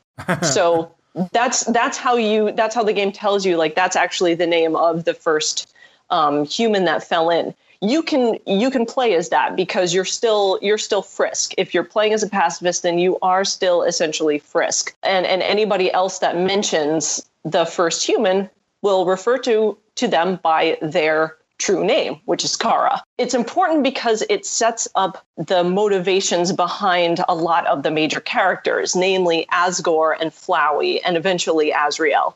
You can read about the way that monsters kind of work throughout the like if you go into the library in Snowdin, you can read about how monsters are mostly magic, that their souls are not as strong as human souls. Um, pretty importantly, Flowey, one of the first things that Flowey says to you is he explains how your soul works. The little heart cursor that shows up in your bullet hell window. That is your soul. That's the very culmination of your being. That's the very first thing that he explains to you. And it's important because the monsters cannot escape the underground without a certain number of human souls to break the barrier down there's a number of different variations of, of how they've tried to do this in the past that you learn about if you kind of go through the past the neutral route and go back in and do a, a true pacifist thing you learn more of that information. But essentially king asgore of the of the underground is trying to collect seven human souls to break down the magical barrier between the underground and the surface so that he can free his people. Frisk is the seventh human of that collection and therefore is is probably the most important human to come there because they just need one more and you you are that one more. So not only does that add a bit of urgency for you the player thinking well my goodness i'm that one that they need. What am i going to do when i finally meet asgore? What is that going what's what is that conflict going to look like?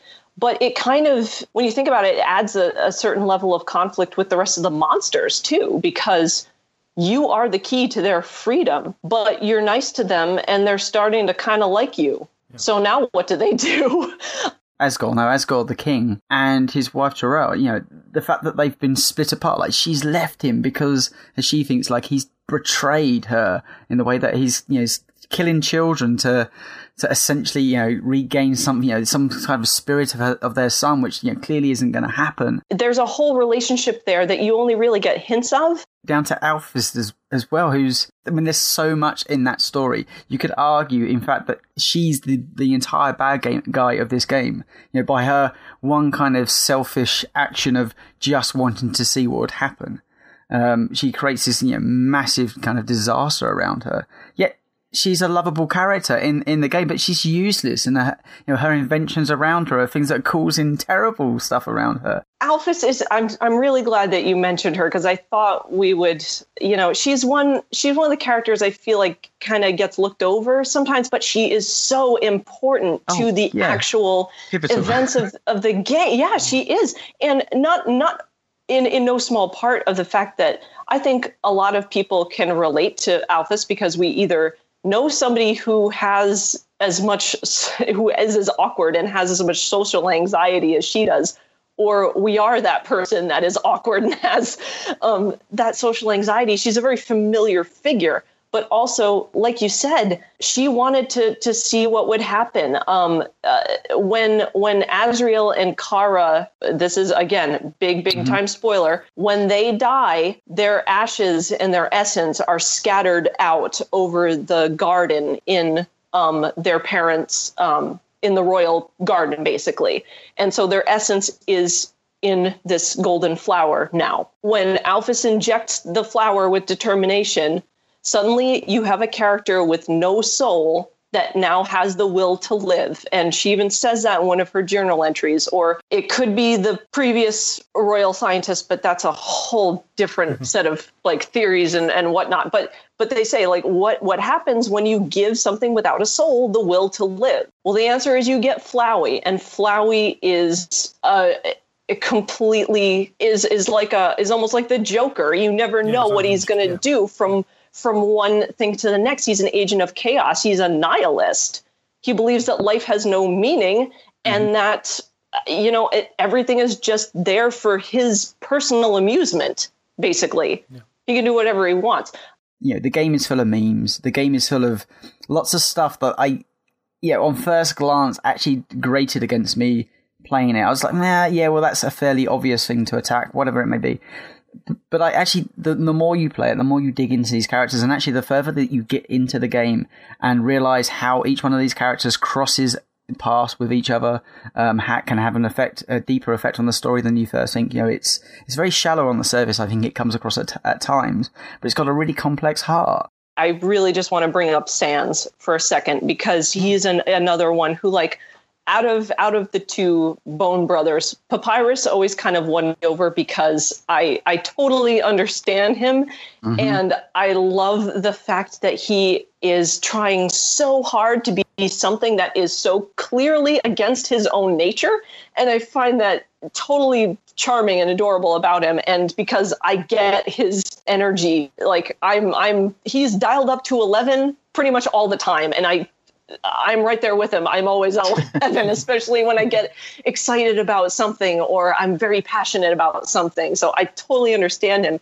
But Sans is almost like the heart and soul of the game as well. And and this goes beyond the story of like these characters are so amazingly well written. I mean, you can't emphasize that enough. Down to the point where like when you play something like a BioWare game, you know, you've got really wonderful voice actors that are conveying what they're feeling or what they're thinking. You've got a dialogue tree, you've got um, the facial animation to kind of help sell that.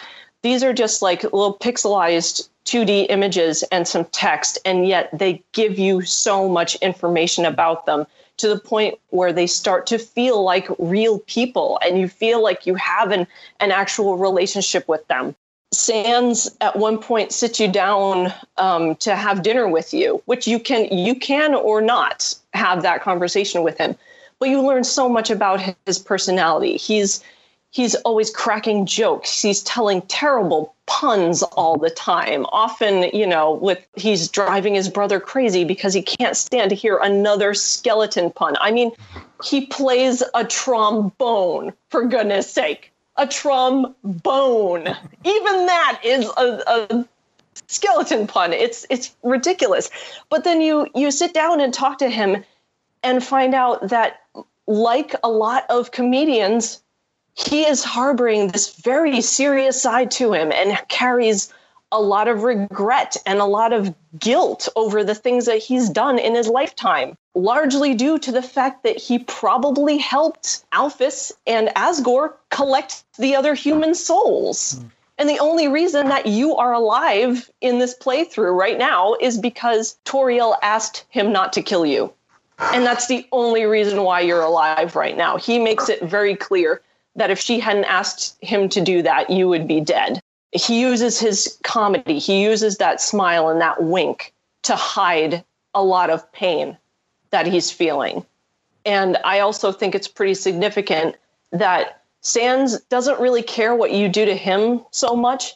He judges you on your actions towards the people that he cares about, the people that he loves. If you're kind to them, then he will judge you accordingly. Before we go with some more uh, forum correspondence to mention, uh, the first of that is from uh, Jacob G42, who says, How can I express what Undertale means to me? On the surface, it's a cute, expectation subverting RPG.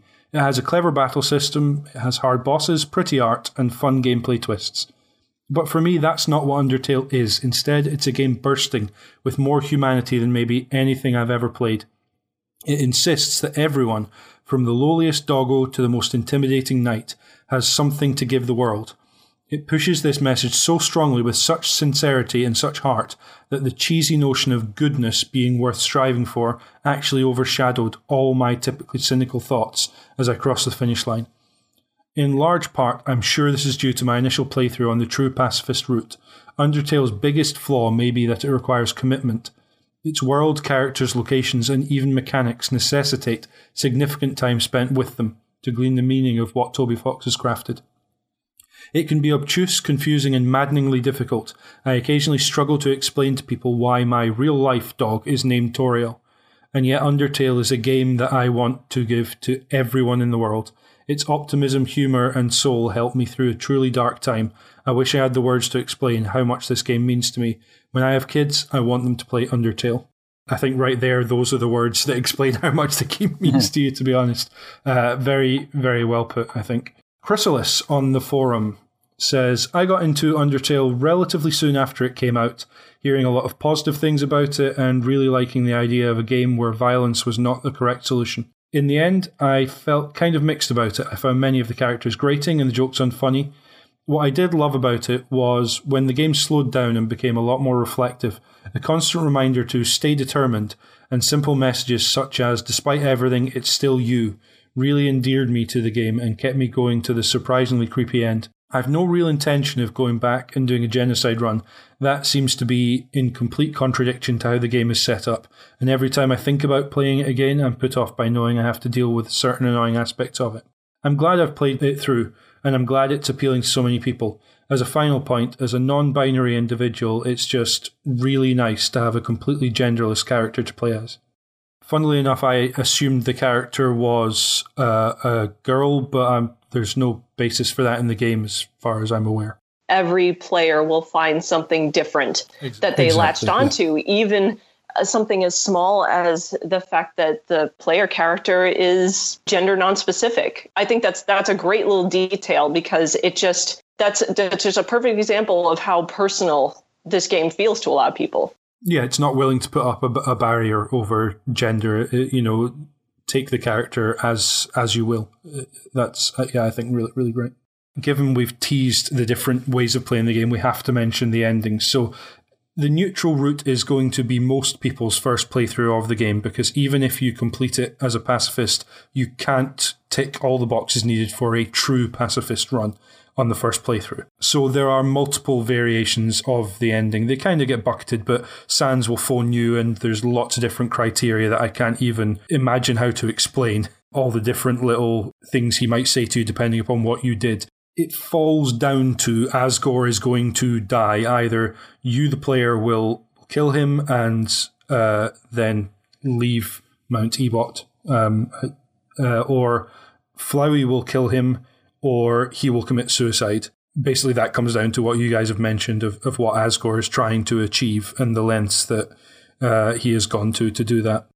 Genocide Run, which Tony, you've expressed some interest in trying out at some point. I cannot stress strongly enough how much I disagree with that. Watching it felt wrong. Yeah, or if you're going to do it, make sure it is the last thing that you do. It's a testament to how uh, the game is built that it is so different that by sort of 20 minutes into the game, you are being called, your a light is being shone on what you have done. Every character responds to you. I mean, to the point where you don't meet Alphys at all. You hear of Alphys having already evacuated the vast majority of people by the time you get there because they know what you are coming to do to them. So they start fleeing for their lives from you. It, it that's yeah, that's where the game goes. And it turns out that when you arrived, your similarities to Chara, who is the only human who's been in the in the mountain that Asgore does not have the soul of, because Toriel buried uh, Chara separately or uh, spread ashes separately. So Chara was awakened upon your arrival, and then she and you feed off one another. In ter- determination's a big thing uh, in in the game. Uh, the notion of the will to actually do something, and uh, your act fed your determination, but also Chara's as well. And so at the end, you essentially become partners. Although it's not really clear if you were ever operating in, in with independent will or whether her being there, Chara being there, uh, affected that. Um, and the the world is destroyed either by with your agreement or not, basically, uh, and that then permanently affects any outcome of the game in future. It's written into the save file that you have. That e- even if you complete a true pacifist, it will uh, it will make the point that it's it's a hollow uh, victory and that you have already sold your soul in order to restart the game, and that therefore you cannot save the world. It, it just can't be done. So yeah. And then the true pacifist, uh, probably Maya, I, I, should hand over to you for uh, this because having played through only once, I couldn't see the true pacifist ending. This kind of contingent again, like you said, you you have to play a neutral game first. Otherwise, the true pacifist ending will not trigger. So there are a couple of ways to do this. Probably the easiest thing to do is to try to make friends with all of the major characters that you possibly can, which involves backtracking so just a little bit to make friends with Undyne after your fight with her and have shown her some kindness, which in itself is one of the most hilarious scenes in the entire game. It's worth it just to just to watch um, her and Papyrus do their thing. Once you have achieved that, you can kind of go through the rest of the game as, as a neutral player. There is one of the most insane fights in the game when you fight Flowey. Um, you have to get through that, which is grueling and it is punishing. It can be done. It just requires patience and you know, just spamming your healing items.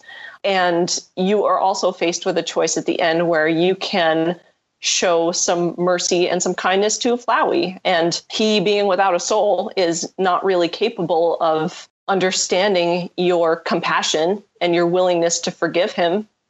He kind of looks at you funny, says, I, I can't understand why you're doing this, and runs off. And then you walk through the barrier ostensibly to go back to the surface.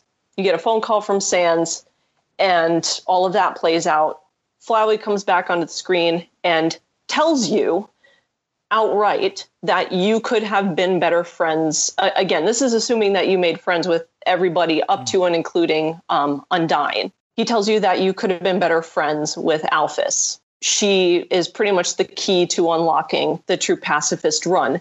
She allows you into her laboratory from when she was doing the experiments on determination that would eventually create Flowey.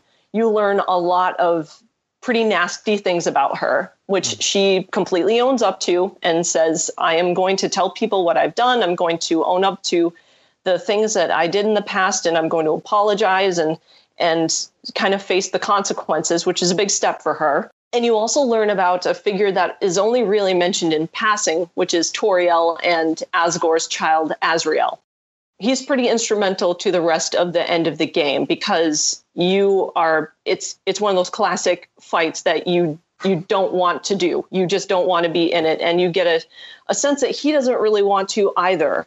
But um, the fight is as much a game of survival for you as it is walking a very grief stricken, very tormented character through the process of accepting a great loss in his life, which is his adopted sibling, Chara. And then um, you're, you're basically dealing with a, you know, one of the big things that the, that the game uh, hinges on is learning what motivates a character, learning what drives them, finding out what it is they need and what they want in order to accept mercy from you, in order to get past something. I, I think it's it's pretty clear that Asriel is um, what he needs more than anything is to accept the fact that his best friend has died and and he has to accept his own mortality as well because he's he's not really alive either it's difficult to put into words just how heartbreaking this entire scenario is it's it's very difficult to get through because you get a sense that this is somebody you would have liked that you could have been friends with but he he needs to accept his own death. And the only way you're going to get to that end is to walk him through the very difficult process of of just the anger the the disbelief the acceptance the bargaining all of those things that you go through in like a grieving process until he finally breaks down and and says i i just want to go back. I just want to reset everything. I want to be able to ra- erase the past and go back to before this terrible decision was made. And you can't. You simply have to arrive at him accepting his own mortality and that of his uh, his siblings. It's incredibly powerful stuff. I've played this through three times, and then each time, like, I was just bawling, completely like big old tears throughout the entire fight. Like, I just, once it starts, I didn't stop because it is so unfortunate. You want to be able to to save this character and have him, you know, be able to come back, and and you can't. You have to let him die it's it's a an exercise in acceptance and and taking the consequences of your choices to their very end to the point where you've got to walk this character through it. It's very very difficult.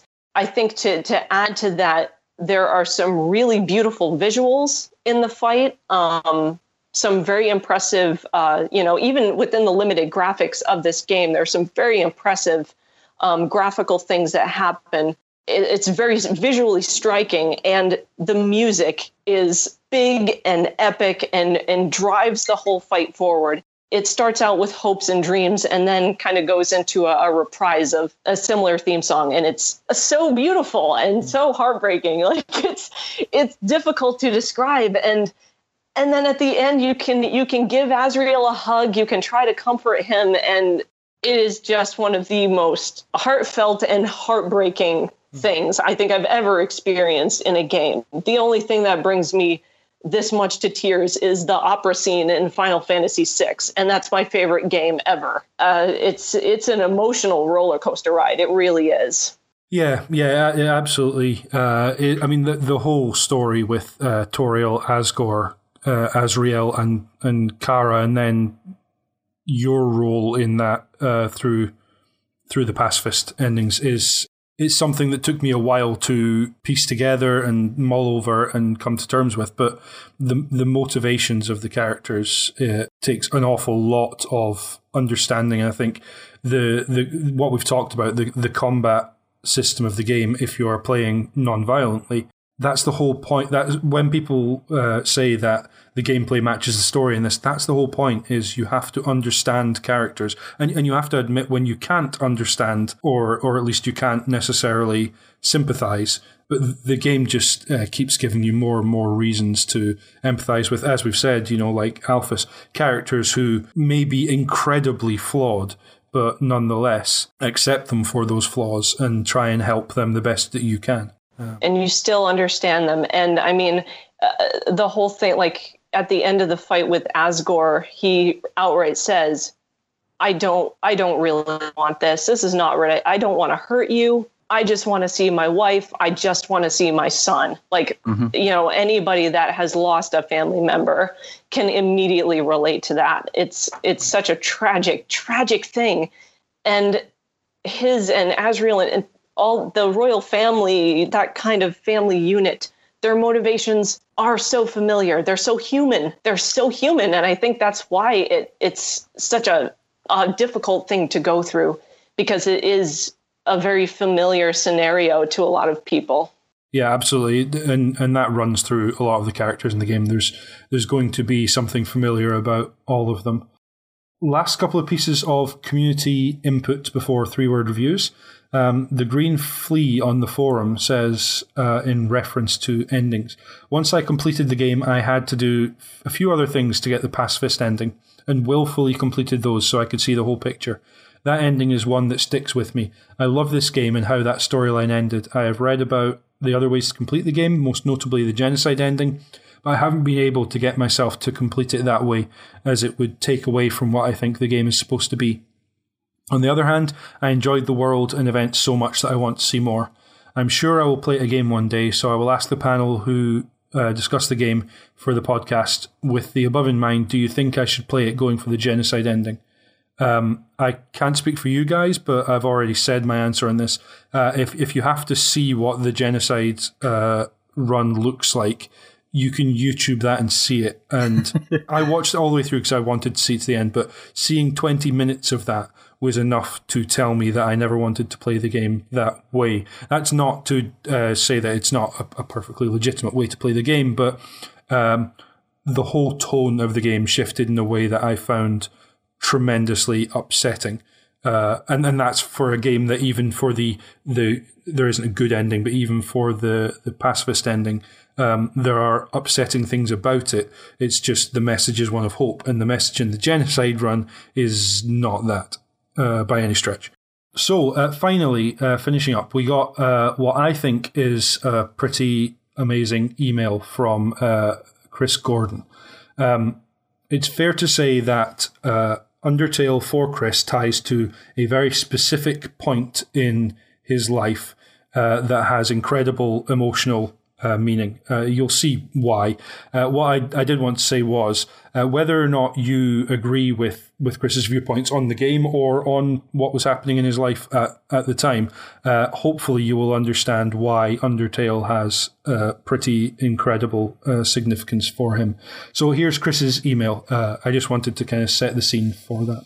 Chris says, I live in the United States. We had an election recently. You may have heard about it. Election night was easily the worst night of my entire life. Hate had trumped love. I spent that day in utter disbelief. As the next day came around, that disbelief had transformed to anger. That rage burned within me for days and days, and then I played Undertale. Undertale is a game for anybody who has ever lost hope. Undertale radiates warmth. Its characters are among the most memorable I have ever encountered in a work of fiction. Their quirks and personalities feel so real that every conversation fills my heart with that unique feeling you only get from seeing an old friend you haven't talked to for years. But pick up right where you left off with, instantly blurting out inside jokes and finishing each other's sentences. It's a special feeling and one that I can only say I've experienced in very few other works of fiction. I miss these characters like one would miss a friend. Repeat playthroughs of the game feel more like flipping through a photo album of cherished memories than replaying a video game. Their struggles feel uh, real, human, and uncompromising, uh, self worth, difficulties, and fear of unrequited love, Asgore and Toriel's marriage tattered by tragedy, Papyrus' true, genuine kindness despite his own acceptance issues. These characters all have an underlying note of bittersweet poignancy that humanizes them and makes the game's ultimate payoff work as well as it does. The solutions to their problems lie in the love and friendship they have fostered within each other and with you. Undertale is brave and innovative. I love The Last of Us for moving storytelling in video games forward, but The Last of Us could have worked just as well as a well executed movie. The same cannot be said for Undertale. Undertale is a video game and can only ever be a video game. Its story and message can be universally enjoyed and appreciated by non gamers, but its delivery is wholly coded in a language they do not and cannot understand. Undertale is like reading a haiku written in a language only people like you and I can read. The haiku can be translated and its sentiment can be understood and appreciated, but the rhythm, cadence, and intangible beauty of the form will be lost in the process. Undertale is a love letter to the memories people like us cherish, but it doesn't rely on nostalgia for its impact. It aims higher, and its aspirations are greater. Undertale is a triumph that is greater than the sum of all its wonderful parts. Those people who voted differently than I did, the ones I spent those days blinded by rage toward, Undertale reminded me that they are people. They are people just like me. They have fears, they have hopes, they have dreams. Within every Flowey lies an Asriel. But that doesn't mean we shouldn't fight. Undertale acknowledges this. It knows that there are people out there who do truly awful things, but it challenges us to approach these issues with empathy rather than rage. I may never have chosen to fight, but I was still fighting to make the world better.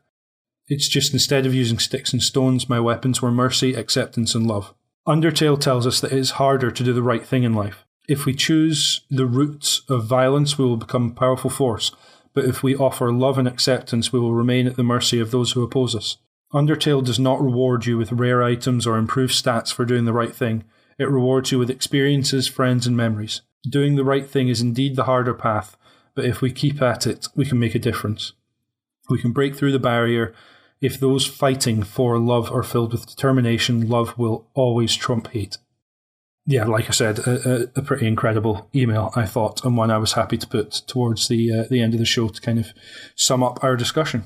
We also, uh, on our Twitter account at Cane and Rinse, on day of recording, put out a call for three word reviews, and boy, did you guys come through. Um, thank you very, very much for, for that. Uh, we're going to run through the ones w- that we've got here now. Uh, I'll, I'll hit it off with Play Critically, who says, But nobody came.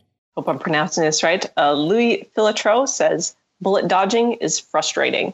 Freelance Police says, One Man Odyssey. Mr. Turch says, Spider Dance Fun. Elk Fix says, Never playing genocide. John Lloyd, It's Still You. Pietrick says, Be determined. Nah. The King Raka. Mercy, spare, repeat. Galopinto, muscle flexing contest.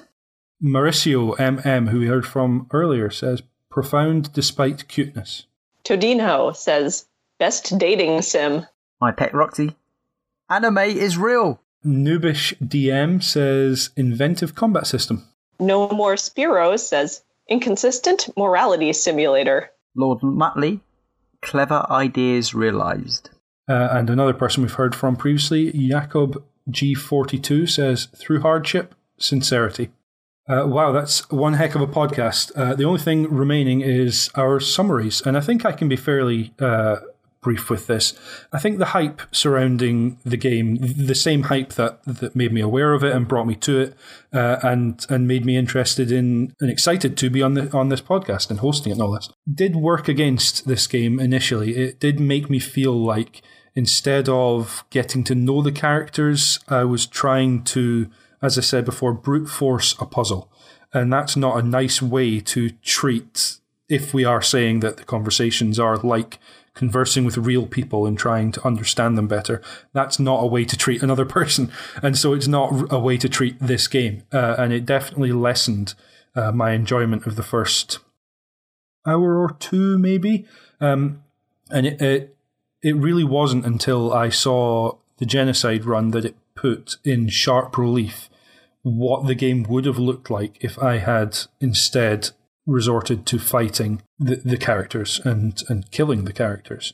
Uh, and I think that, in and of itself, the fact that I can watch another way that this game is played and feel that it is such a such an affront to the way that I chose to play the game, speaks volumes for for how much I actually became emotionally attached to the characters and the story and the world of Mount Ebott and uh, and the Underground. And and it's it's still remarkable to me that that any uh, piece of art. It's it's it's not a surprise, but it's remarkable that any piece of art can do that.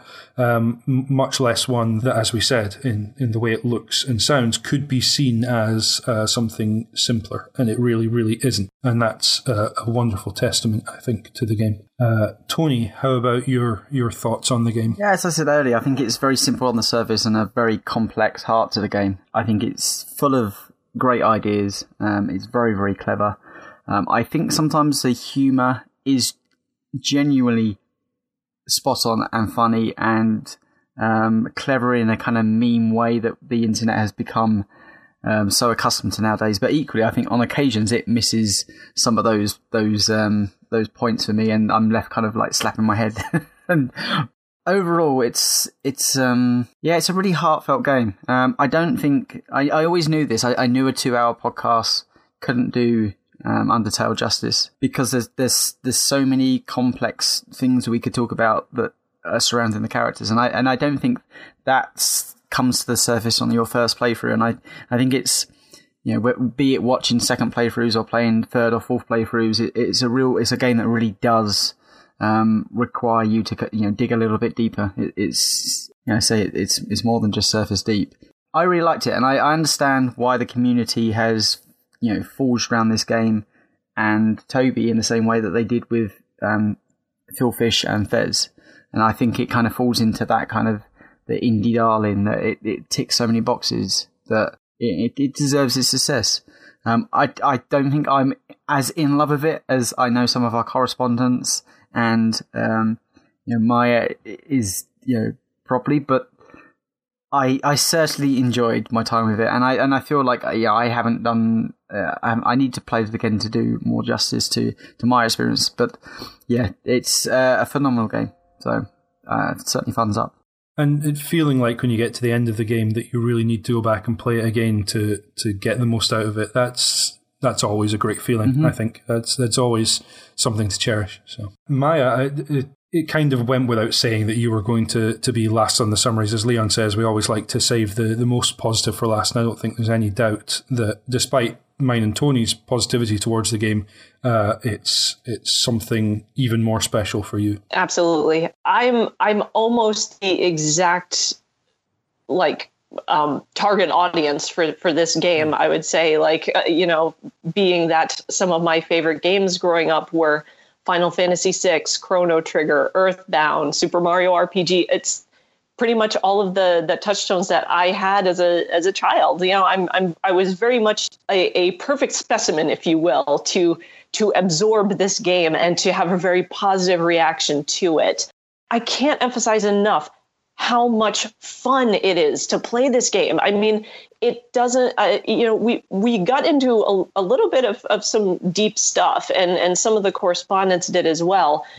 This game does bring out a lot of, of very deep personal feelings. It, it hits people on a, a very emotional way, but I think it's also important to remember that there's a lot of fun to be had in this game, and that if we didn't have the silly puns and the quirks and all of the comedy that's in um, especially the first part of the game, but certainly spread throughout, we may not be as willing to take on a lot of the more serious subject matter that comes up at the end. So I just kind of wanted to bring that up as well. That I think the game does a really good job of balancing um, and and bringing us into the serious by way of the comedy. And that's just a, a, a, lot of great comedies will do that. They will get you laughing so that you are then willing to accept um, a bigger message or a um, little bit more uh, serious subject matter. It really did hit a lot of the right notes for me. Um, I thought it had solid gameplay that was fun and engaging for me and and that made me want to progress too which is important as well i think it has a decent story um, I think it has incredibly well written characters. Um, that to me is one of the great accomplishments is how well written the characters are and, and how real that they feel, as other people have said. And I think it has important things to say about games, about gaming, about gaming culture, and the world at large. I think it succeeds at all of those things and more. And I'm going to sound a lot like um, I'm going to sound a lot like Chris Gordon here when I say that. I think it surpasses all of the hype. I think it, it, it goes far beyond the puns, the pop culture references, the memes. It achieves something that is so rare and that is one of those intangible things that can't be measured by a Metacritic score or its ranking on GameFAQs or anything like that and that is that it establishes an emotional connection to the player. This is one of the most important games I've ever played.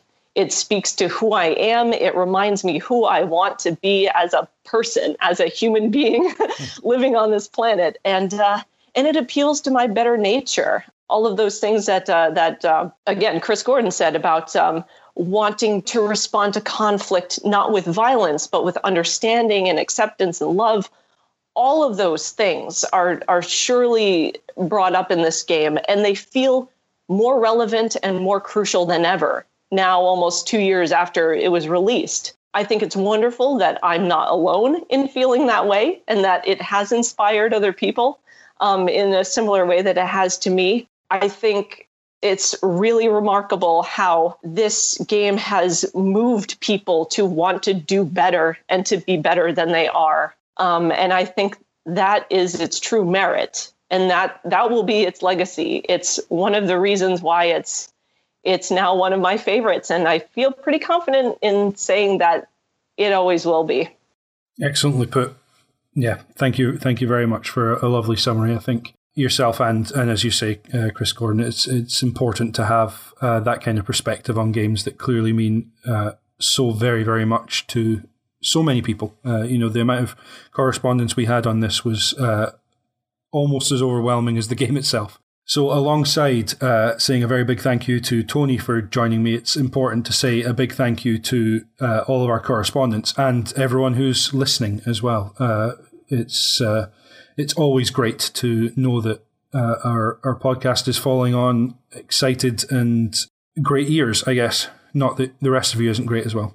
Um, Maya, thank you very, very much for joining us. Um, it's uh, as always with guests, we like to give them a chance just to let people listening know where they can find more about you or get in touch with you or anything you'd like to uh, to to offer people as a, a way to find you. I guess. I am in a weird position because I kind of live a, a, bit in the public sphere as well because of what I do for work. Mm. Um, I am the stunt lady on the Cane and forum, and there's a reason for that. It's because I'm I'm a stunt woman in real life. That's not a joke. Um, and I believe there's a link to my Twitter uh, through my profile on Cane and so people that are already members of the forum can find me that way. I'm at Maya Santandrea on Twitter. Um, and I'll be in, in some upcoming uh, some upcoming shows and, and films out there. Um, I have been working quite a bit with the team behind the new MacGyver TV series, uh, which I believe is on ABC. Um, so if you tune into that program, you may see me flying through the air or driving or, or doing something um, through that show. Um, I w- also was in a, a, small bit in the uh, Jamie Foxx movie called Sleepless, which might still be in theaters, but it might be out at this point. I'm not entirely sure. And I'm also going to be in the upcoming Baywatch movie. So if you have an interest in seeing The Rock run around in, in red uh, swim trunks.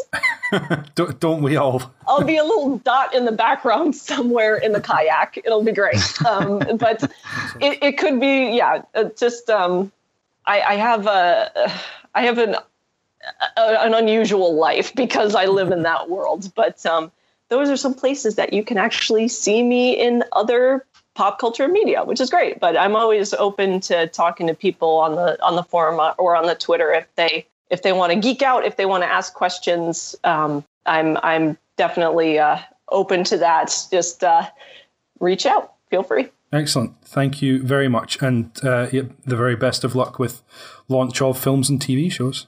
Thank you, and uh, again, this has uh, I'm I'm so glad I got to be on on this show to talk about this game. So thank you very much for having me and for letting me for letting me go off on a bit of a tangent Geek there out. for a minute. Yeah. not, not, not at all. It would have been. Uh, I think probably myself and, and Tony both feel this way. It would have been a, a disservice to the game to mm-hmm. not have someone on who uh, knew a bit more and had gone that little bit deeper than perhaps uh, I, either of us were able to with the time we had. So uh, lovely to have you on and uh, look forward to, to having you on again in the future at some point, hopefully. Uh, that's all for this issue. This has been issue 256. Next time in issue 257, Leon will be taking us from under the mountain to soaring over it amongst the clouds as Link raises a skyward sword.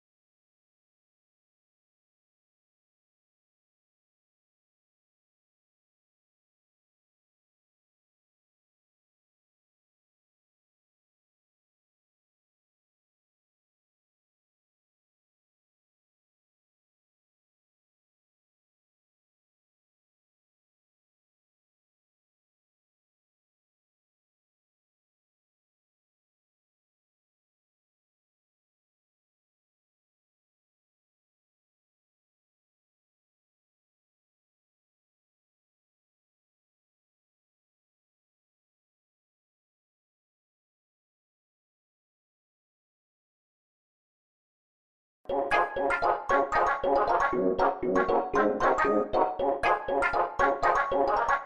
you.